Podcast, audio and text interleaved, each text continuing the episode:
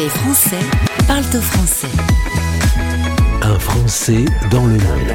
L'interview.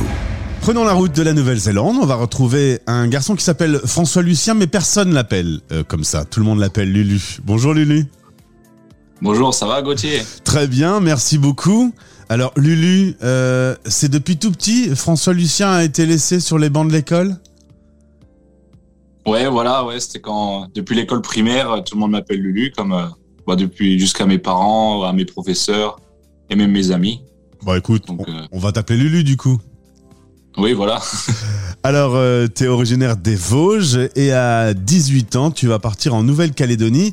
Tu as été euh, gendarme euh, en début de carrière. Ouais, ouais, c'est vrai, ouais. Bah en fait, bah, c'était un peu tracé parce qu'en fait, je suis parti en Nouvelle-Calédonie parce que mon père était gendarme. Donc, elle était gendarme pendant 25 ans et il a été souvent voyager en Outre-mer. Et euh, pour finir euh, ces années, il a été finir en Nouvelle-Calédonie. Donc, moi, je l'avais suivi avec euh, avec ma mère et mon père. Et du coup, j'avais 18 ans et j'ai commencé à être réserviste là-bas pendant. J'ai fait trois ans gendarme réserviste. Après, tu pars dans un autre domaine qui, on peut le dire, n'a rien à voir. Tu es chef cuisinier et pendant euh, 9 ans, tu vas être dans cet univers et dans les cuisines euh, jusqu'à finalement changer à nouveau de direction. Euh, la cuisine, c'était quoi? C'était euh, l'opportunité qui se présentait à un moment précis, mais pas forcément une passion? Euh, ouais, non, pas forcément une passion, mais je suis arrivé en Nouvelle-Zélande et euh, bah, je suis arrivé un peu avec mon sac à dos, quoi. hein. donc euh, j'ai, j'avais quand même prévu de faire une école de langue pendant au moins 3 trois, quatre mois. Donc j'ai fait une école d'anglais pendant 3-4 mois pour avoir un, un bagage en plus pour mon avenir. Mais entre temps, il me fallait quand même un petit travail, quoi. Donc euh, j'ai commencé, ben, mon colocataire, il était cuisinier. Il m'a dit, bah, si tu veux, bah, viens faire la plonge au restaurant. Et du coup, j'ai commencé à faire la plonge et et vu que j'aimais bien la nourriture et c'est quand même un travail qui est pas c'est pas trop mal quoi hein, parce qu'on bouffe, on, on a des bonnes horaires. La paye elle est- c'est pas trop mal non plus donc euh, j'ai continué à ça et j'ai fait une école euh, une école de cuisinier pour devenir euh, cuisinier quoi. Il faut dire que tu as une autre passion qui est très visible sur les réseaux. Euh, tu es fan de BMX depuis tout petit? Ouais, ouais, ouais. Bah ça, ouais, le BMX, ça m'a suivi depuis un moment. à- Bah, avant, je faisais du saut à ski en France, donc euh, j'ai fait une carrière de saut à ski depuis. Euh... Bon, j'ai commencé le ski à 4 ans et après, de... j'ai commencé à être professionnel de au moins de 18 à. Bah, j'ai fini à 18 ans et de 12 à 18 ans, j'étais quand même à un bon niveau euh, international en saut à ski. Et entre temps, je faisais du BMX aussi. Et une fois que je suis venu en Nouvelle-Zélande, c'était principalement pour faire ça, quoi, hein, du, BMX. euh, euh, à fond et c'est là maintenant que j'ai commencé à avoir la trentaine que ça que je commence à avoir un niveau professionnel. Et là, on Donc. te, on te suit. Alors, c'est toi qui as découvert Stéréo Chic en, en te baladant sur une interview de Théo, qui est un aventurier qui est en train de faire en vélo la Belgique jusqu'en Thaïlande. Toi, dès que ça parle de vélo, ça, ça te capte. Il y a tes antennes qui s'agitent. Et, et euh, Ouais. t'as découvert le, le site de la radio comme ça. Et moi, du coup, je t'ai découvert aussi avec une immense communauté de fans qui te suit dans tes aventures de BMX. Ouais bah oui c'est vraiment quelque chose qui est bah surtout ici hein, les- tout ce qui est sport extrême en Nouvelle-Zélande c'est ils sont ils sont vraiment accros avec ça hein.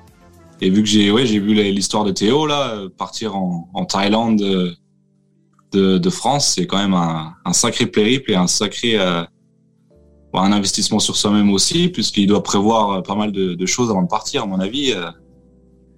Ouais J'ai pas l'impression que c'est le genre de choses qui te ferait peur, toi non plus, quand même, euh, comme style d'aventure. Ah non, ça, ça me ferait vraiment des trucs. Ouais, ça, ça me ferait vraiment plaisir de faire des trucs comme ça. hein. C'est, c'est prendre le temps. Et en plus de partir, les gens ils vont dire ah t'es chanceux d'être parti, mais au final c'est prendre une date et réserver le billet d'avion et à partir de là, commencer à préparer son sac et à préparer le compte bancaire et tout ça quoi.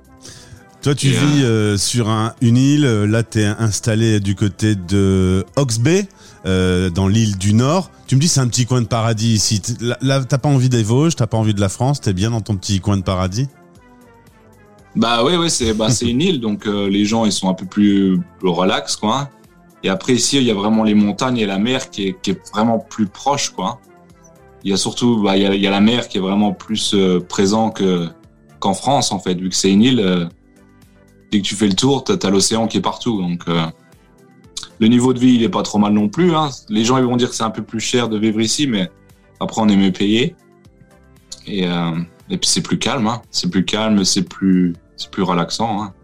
Mais aujourd'hui, euh, euh, étant parti euh, depuis tes 18 ans, tu regardes la France comme euh, ton pays d'origine qui te manque ou c'est juste ton pays d'origine dans lequel tu as, quelques références? C'est pas un, un, une, un, pays dans lequel tu as envie aujourd'hui de retrouver des habitudes? Non, pas pour, pas pour le moment, sûrement plus tard, une fois que j'aurai bon, vraiment dans mes années de retraite à la fin, sûrement mmh. venir peut-être en France quoi, ou refaire de, peut-être des investissements en France.